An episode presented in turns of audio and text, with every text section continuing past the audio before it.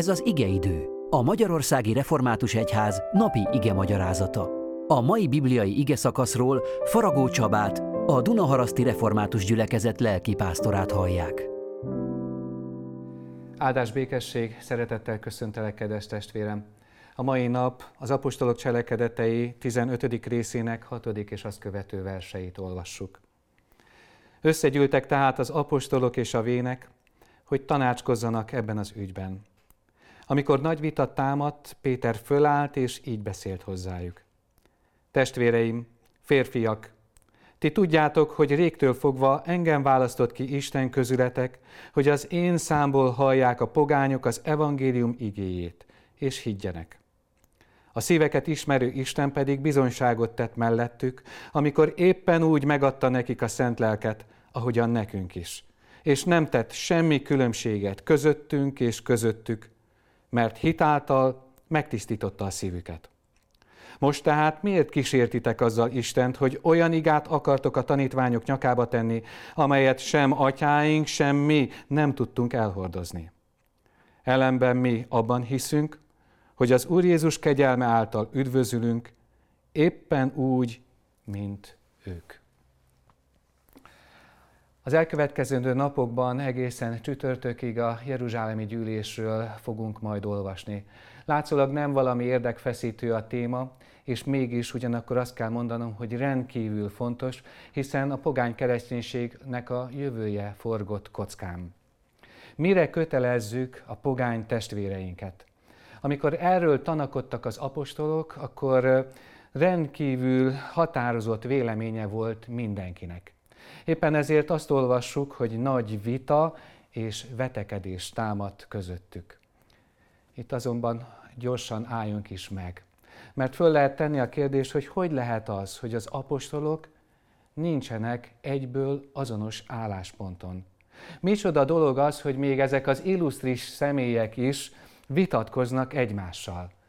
Hogy lehet így viselkedni? Hogy lehetséges az, hogy ezek az emberek, akik Isten szent lelkével telve voltak, nem tudták egyből azon nyomban a jó, helyes választ közösen, együttesen megmondani?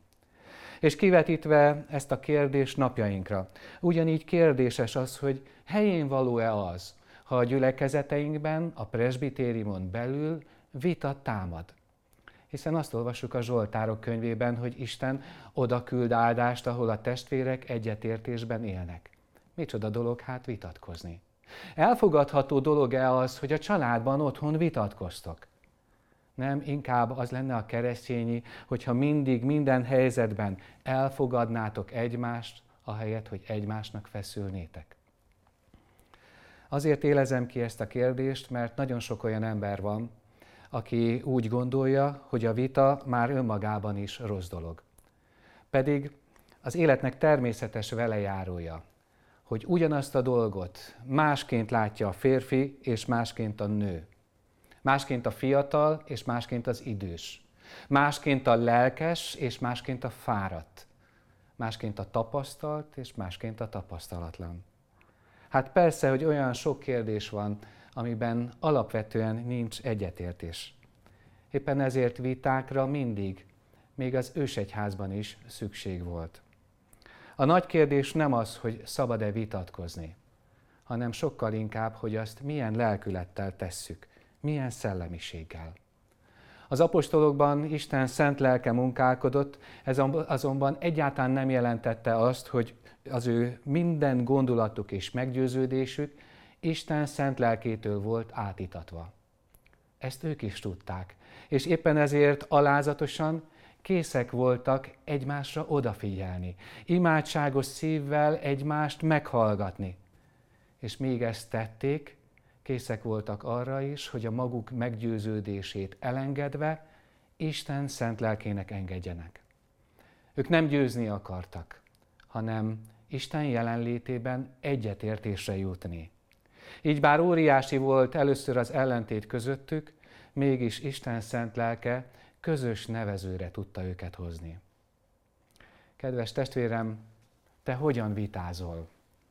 Meghallod-e a másikat, míg, vagy míg ő beszél, a válaszodat készítgeted az ő számára.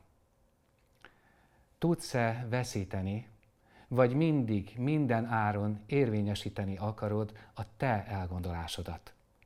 Hagyod-e, hogy Isten lelke vezessen, vagy belegyökereztél már önmagad igazába?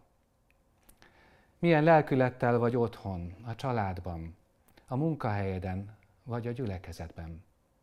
Vigyük magunkkal ezeket a kérdéseket, és tanuljunk az apostolok példamutatásából.